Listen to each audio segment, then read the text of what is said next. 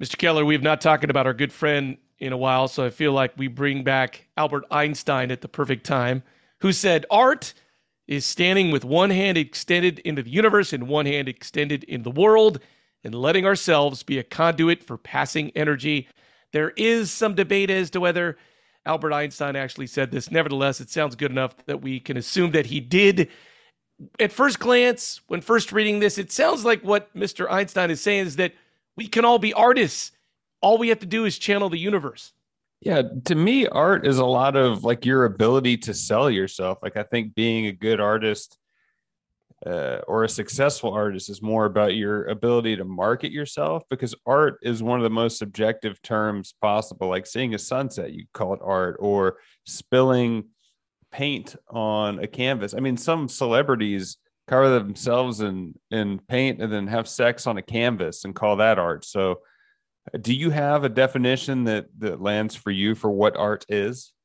Well, I remember we listened to this Jerry Seinfeld podcast and then talked about it, and he was saying that every single day he writes comedy.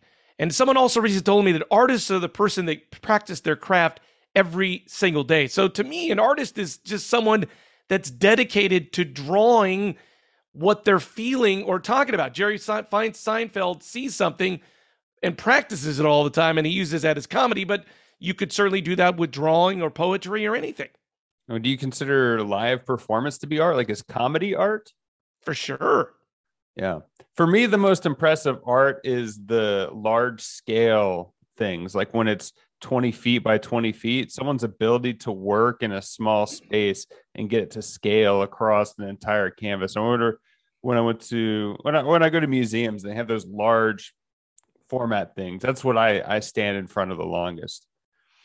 I recently had to go to like an installation. A friend of mine became a pastor, and he gave everybody these tags, and he said, "Write what you want to happen to the world in ten years. What write what you want to see." So then you wrote this on this tag, and then you hung it on a tree.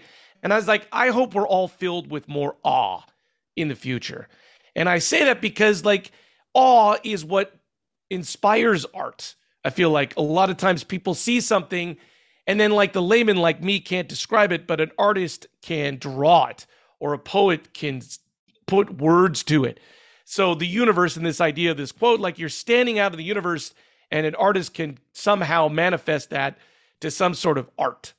I like that concept of awe. I think to be able to have that or to experience it, you have to be able to be willing to be in awe of something because you can you can go to or see or experience the most amazing thing possible. But if you go in with a closed mind, you're never going to be in awe of it. I think maybe like just going through your day more open to experiencing things and and and getting your pride out of the way is is a good is a good idea. No, totally. And I I completely agree with that. And also thinking that you just have to take time in the day to let the universe speak to you. So that means you can't do anything. That means you got to literally mm-hmm. look and sit and stare at a sunset, which seems kind of trite, but you got to right. sit and absorb it. Yeah, or put your phone down. Kind of like this has been a while, but if you have the urge to pull your phone out and take a picture or get on it, like you're not fully present. So uh, just, I mean, I fall victim victim to it all the time. But put your phone down. What what art do you find them, or what what do you find awe inspiring? Nature, performance art, visual art. You know, one of my little um, mantras when I go do my Native uh, American wake up with the sun routine in the morning is to to say this meditation of like I want to be drawn in by the little things. Like I would hope that I would be so in awe that I would just stare at a grassy field or a tree that I find interesting, whatever it is. Because sometimes I think we want, oh, we want the perfect sunset to stare at in Hawaii. But a tree in your backyard could be just as beautiful. So part of my mantra is to wake up and say, like, let me be drawn in by little things.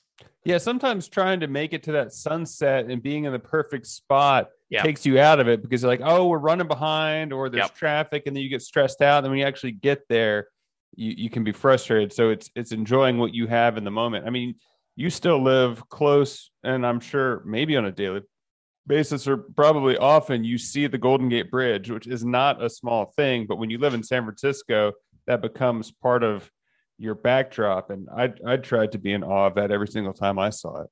And it's funny the amount of places you can see it from. Like it'll pop up on like over a hilltop somewhere. I'm like, wow, you could see it from here. Once again, on a clear day, which there's lots of fog in San Francisco. But it's amazing when you look in its general direction how many different places you can see it from. Yeah, I mean, outside of the bridge, I think a lot of people should be in awe and are not of the fact that any building over four stories. That's an amazing feat of engineering and and the amount of effort that's gone into it. Or even I often find myself in awe of those Food Network shows on how it's made. Like to make uh Cheez Its is, I don't know, millions of dollars worth of finely tuned robotics and the way that all works, or any kind of mechanized system is an amazing feat of engineering. And just the fact that I could walk a couple blocks right now, use a computer chip that's tied to my bank account to have these Cheez Its that were made, that's amazing. And I, I don't uh, enjoy that or appreciate that as much as maybe I should. Yeah, the ill-fated Louis C.K. had a comedy routine about flying across the United States in four hours, and he's like, "That used to take years."